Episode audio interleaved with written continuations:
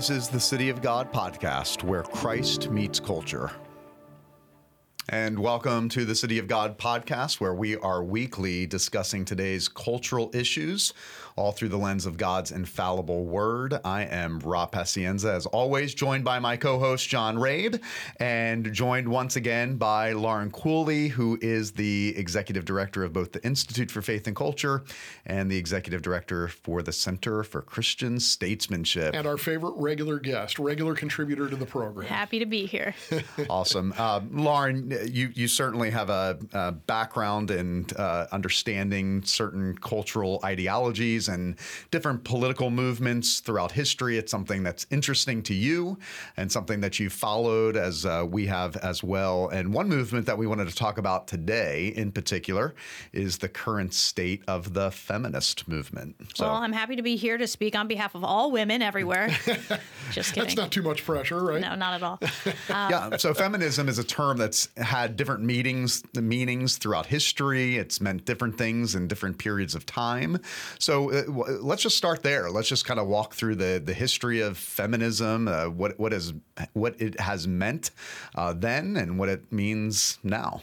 Sure. I think a lot of people have different views of what feminism is. Um, some people think of feminist movement as just women's rights, right to vote, right to you know work in the workplace and be treated the same as men. Others look at radical feminism, uh, like Planned Parenthood and abortion rights movement. And I think the reason that there's so many different viewpoints of what being a feminist or the feminist movement is is because of the fact that there's different iterations of that movement. So um, they'll teach this in critical theory. There's three different waves of feminism. The first wave was something that I think pretty much everyone at this point would agree it was just basic uh, human rights for females. It was uh, you have the right to be treated the same as a man. Um, you should be able to drive a car and vote and hold a job pretty standard things, you know, in today's today's world, and I think that most people would agree with it. So on that note, everyone probably is a feminist. Um, second wave feminism was a little more progressive, um, more focused on civil rights. Um, it was more of the sexual revolution. It started to wade into um, abortion, those types of issues. Third wave feminism is what you see today. It's full blown. Uh, the patriarchy is the worst. Men hate us and we hate men. Uh, I should have abortion on demand. And then all the different subcategories of there's like the the lesbian movement against the straight women, mm-hmm. and there's all these factions. And it, there's actually an argument that there's a fourth wave of feminism or fem, the feminist movement coming out of that. And so because of that movement throughout history, it's hard to define and nail down what is the feminist movement, right? I would say I'm a first wave feminist. I definitely am not a third wave feminist. Let's talk about that a little bit because, uh, as we've discussed this off the air too, you've you feel like you've changed a little bit on this. I think for most Christians, uh, understandably or rightfully so, that sort of second wave feminism idea started to make people concerned about this this term feminism and the ideas that were behind it, as it was so closely wrapped with the sexual revolution, uh, abortion, so-called rights. Um, you have Gloria Steinem saying, uh, uh, famously saying a woman needs a man like a bicycle needs a or like a fish needs a bicycle. Um, so there was this this this uh, this sort of um, well, it, it, wasn't anything resembling a Christian view of humanity. So I, I think there was a, a concern about what feminism is. And yet now, uh, even people who consider themselves feminists are being excluded by this, this new wave of things that even doubts what a woman actually is. Where have you uh, found yourself changing on this idea of feminism and, and how you even identify yourself? Because you're you're an accomplished woman. You you hold a number of positions. You are uh, you're out there making a difference. You're out there working, uh, and yet you're not certainly identifying with many of uh, what we would today perhaps called feminists. Sure. So, I mean, growing up, I, I never felt like I was discriminated against based off of my gender. So feminism really wasn't for me just because I didn't see the need. Um, however, as I've gotten older, I've watched uh, feminists attack men and attack males across the board, especially American men, fathers, um, you know, husbands, saying if you're, I mean, you see this in in culture all the time. You watch a sitcom, and there, if they have a nuclear family with a mom and a dad. The dad is made out to look like an absolute bumbling idiot, right? That's just the way we characterize that. If you are a man and you tell a woman any information, you're mansplaining, right? Mm-hmm. So I'm watching these people who I love, my dad, my brother, my boyfriend, my pastors, my you know, all these people going these are good men. Why are they being attacked? This makes no sense. So I've always kind of jokingly said, but there's truth in humor. The feminist movement made me a men's rights activist, right? I'm a 30 year old woman and I care more about sticking up for the men in my life than feeling like they need to stick up for me. However, with that being said, in the last few years, because of the transgender activists infiltrating women's sports and women's spaces, I feel like transgender activists have made me a feminist. So think about that feminists made me a men's rights activist but trans activists made me a feminist. That's the that is the, the, the evolution yeah. and yeah. irony of, of my thought process. But it, it comes down to this. I'm the type of person I just want to live my life. I want to kind of just do my thing, leave me alone. We can't do that because the godless radical left is constantly on the offense, on the attack to tear down the culture, ideology, and things that we share that we love. And so we have to be reactionary in saying, okay, I see where they're going with this. So then we're going to respond with the truth. We're going to respond with what's God's designed for the best flourishing of society. And so sitting on my couch watching the news, I go, wow, Feminism made me a men's rights activist. Trans activist made me a feminist. Yeah.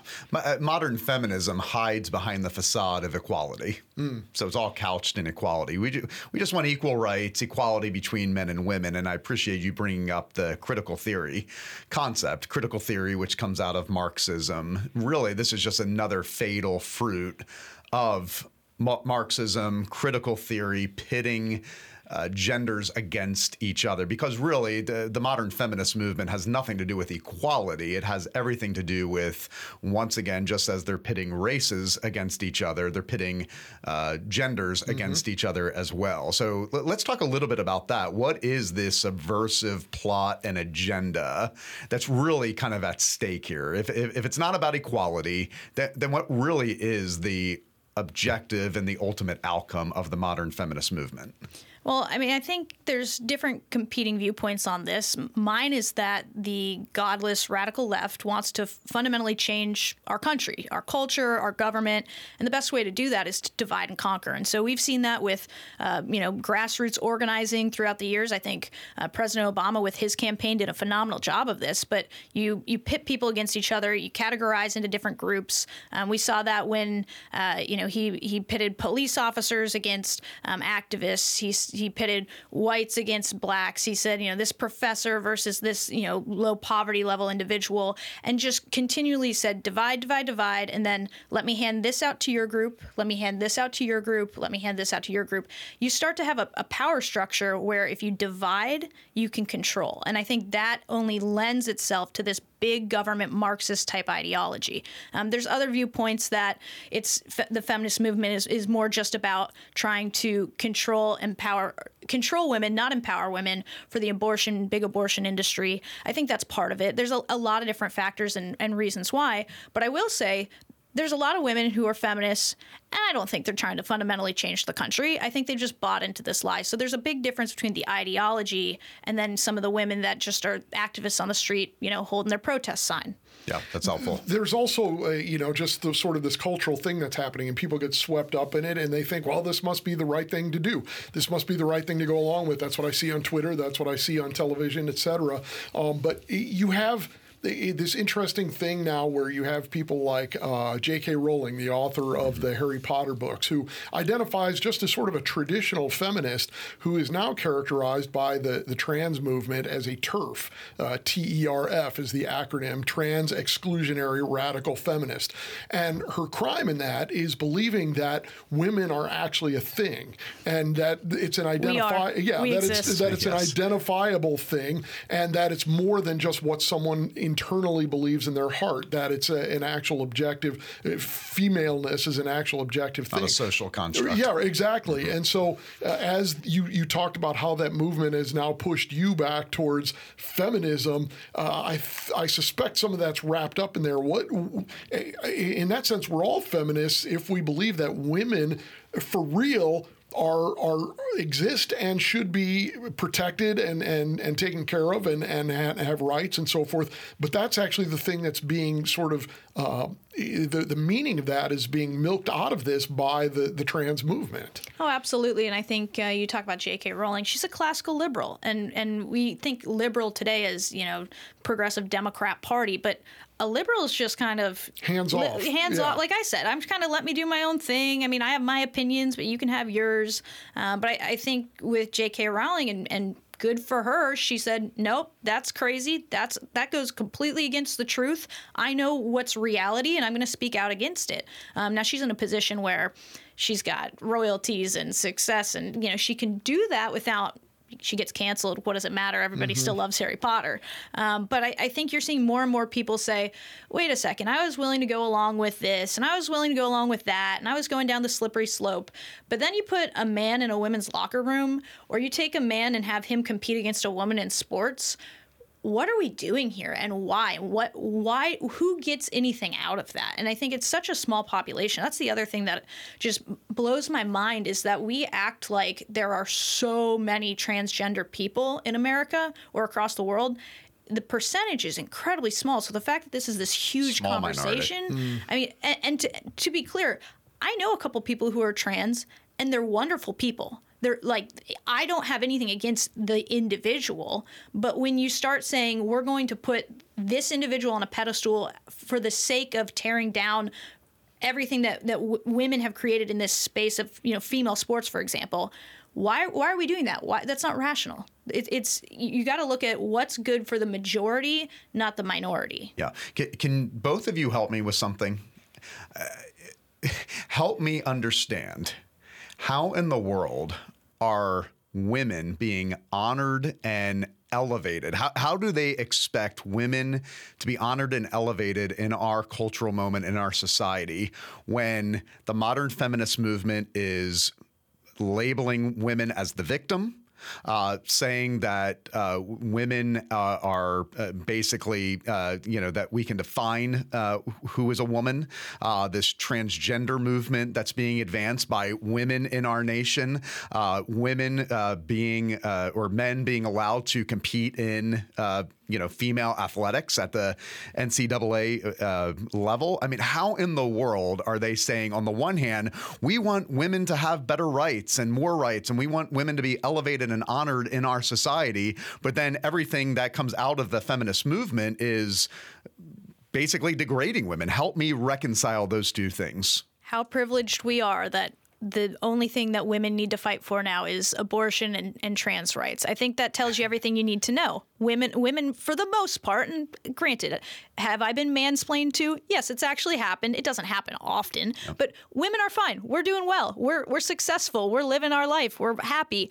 Those are the things that now we go out and fight for. I, yeah. It just tells me that by painting women as the victim, this is somehow going to lead to them being elevated and honored. I mean, it's just it's just the irony of ironies. Well, and you also you you have this basic definitional problem that that really I think there's an inherent contradiction in this whole thing that eventually has to collapse, but I, I don't know if it's going to collapse before it takes everything with it. This inherent contradiction that um, you know women have certain rights. Okay, what's a woman? Well, anything you want it to be.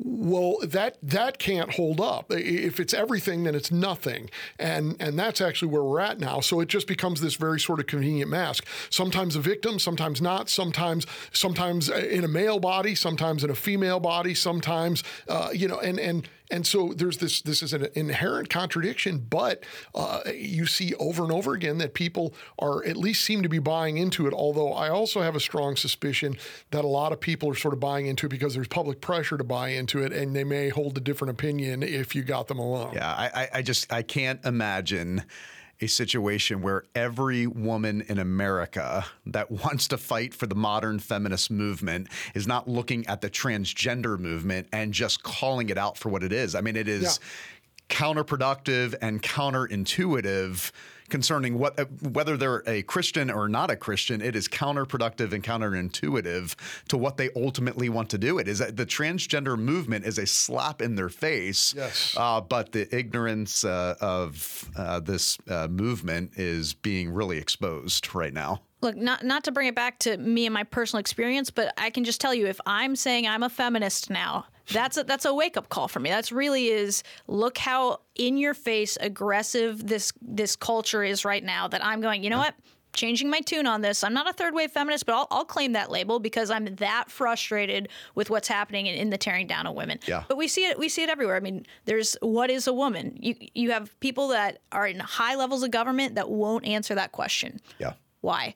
And it's not because of the issue of, of gender or sexuality. It's because of objective truth. And, we have a and, justice in the highest court of the land that refuses to answer that question before yeah, Congress. In fact, she said, I can't answer that question because I'm not a biologist, which is absurd that you can't define male or female unless you're a biologist, but also an interesting admission that, in her view, it's a biological question. Even that is enough to get you canceled, but uh, it was overlooked because she was appointed by the right people at the right time. Well, and I think all this comes down to what's convenient in the moment for the argument you're making yes. at that moment. I mean, and that's when you have relative truth and there's no definitive truth, you can do that. You can get away with it. Absolutely. I, I, just think it's important for us, uh, whether it be here at the City of God podcast or the church in general in North America, just to expose uh, just how laughable this whole thing is in the 21st century because the LGBTQ movement is actually destroying the arguments and the, anything that the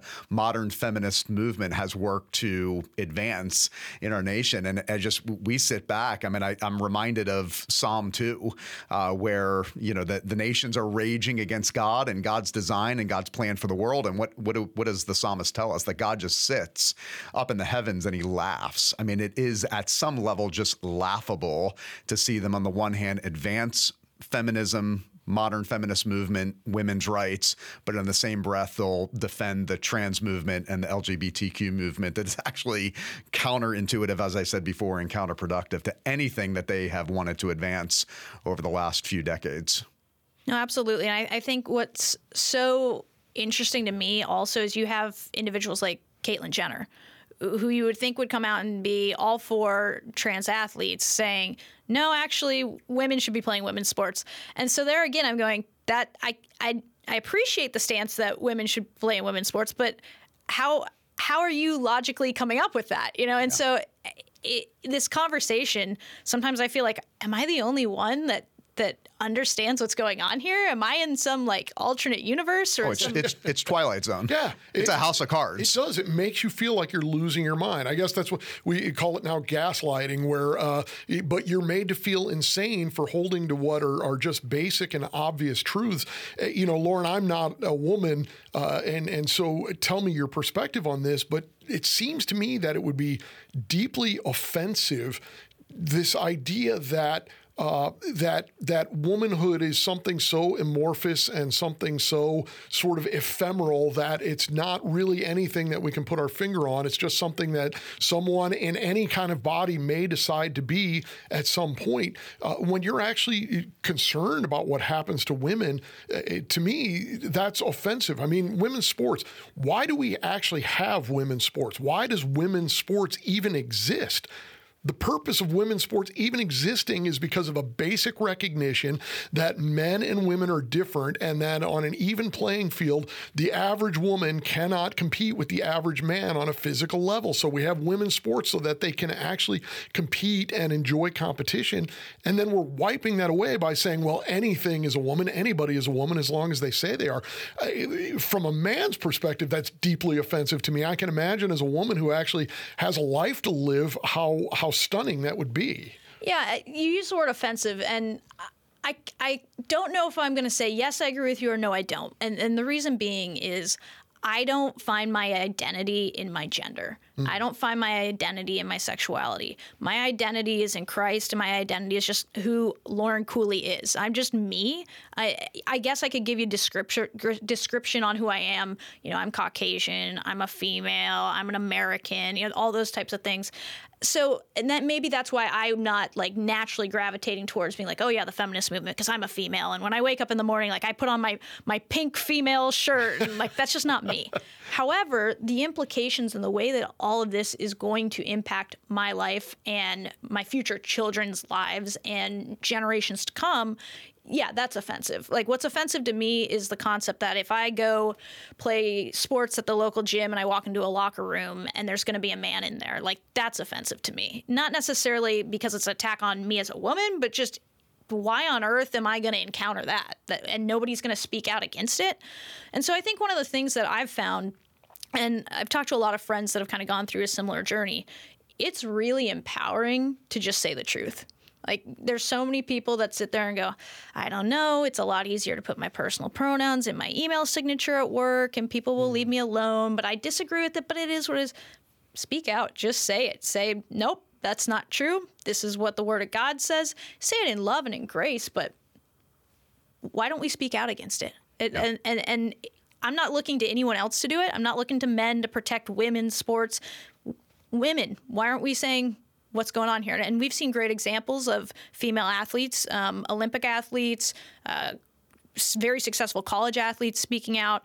And I think that that's the start of what we might see to come. Yeah, I, I, appreciate you saying we need to speak out. The problem is we have pastors and Christian thought leaders in North America. And I'm not talking about Christian thought leaders and pastors from your mainline denominational mm-hmm. churches. These are in evangelical churches. I just heard it the other day. A Christian thought leader, I'm not going to mention his name, uh, but said that we should be practicing pronoun hospitality in our workplace. And what he meant by that is if it's a biological male, but he insists on being called a woman, that we need to honor that.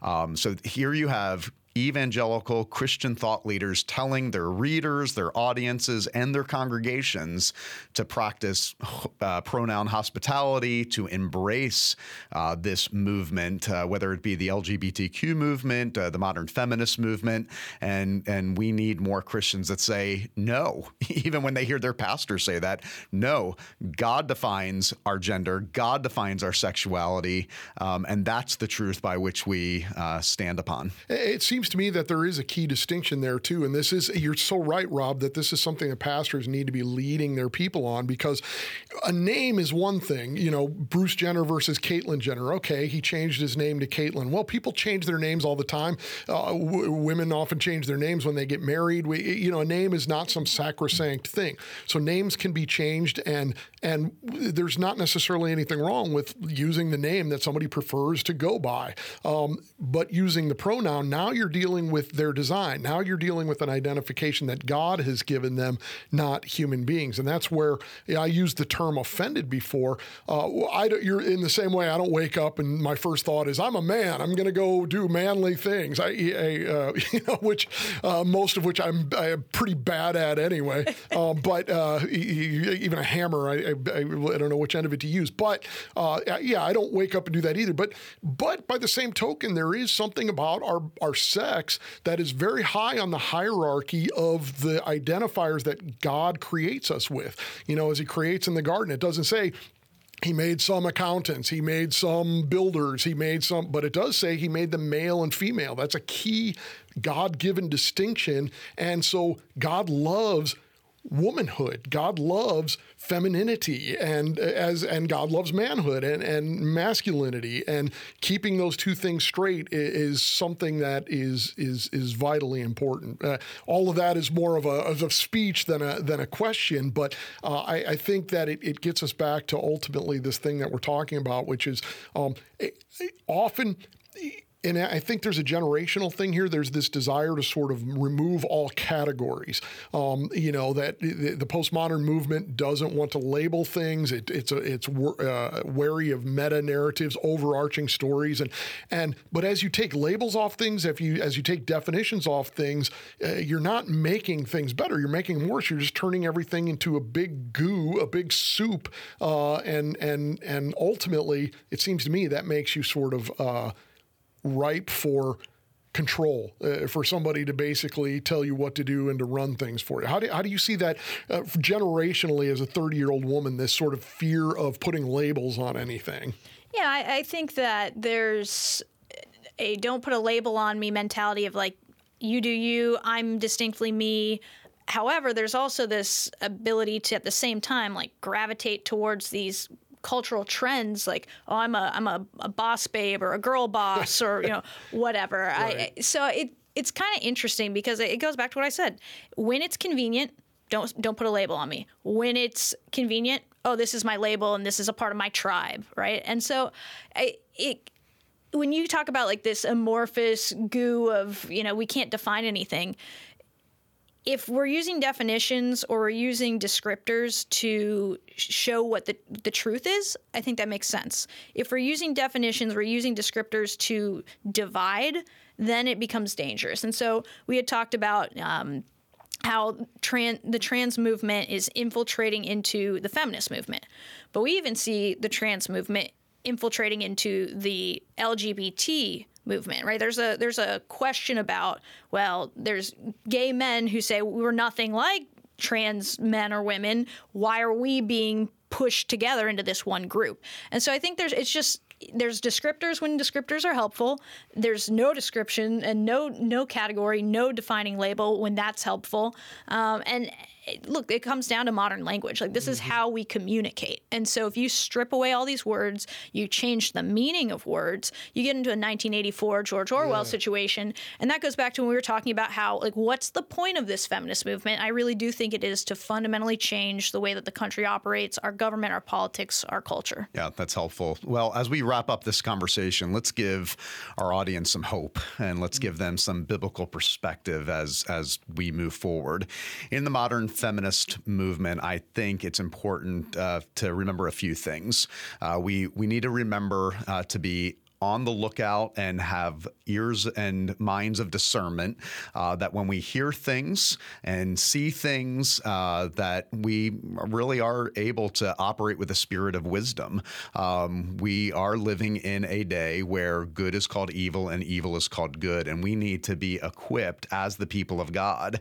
So when usa today for instance uh, this year honored their uh, 2023 uh, woman of the year recipient uh, we we know that it was a biological male.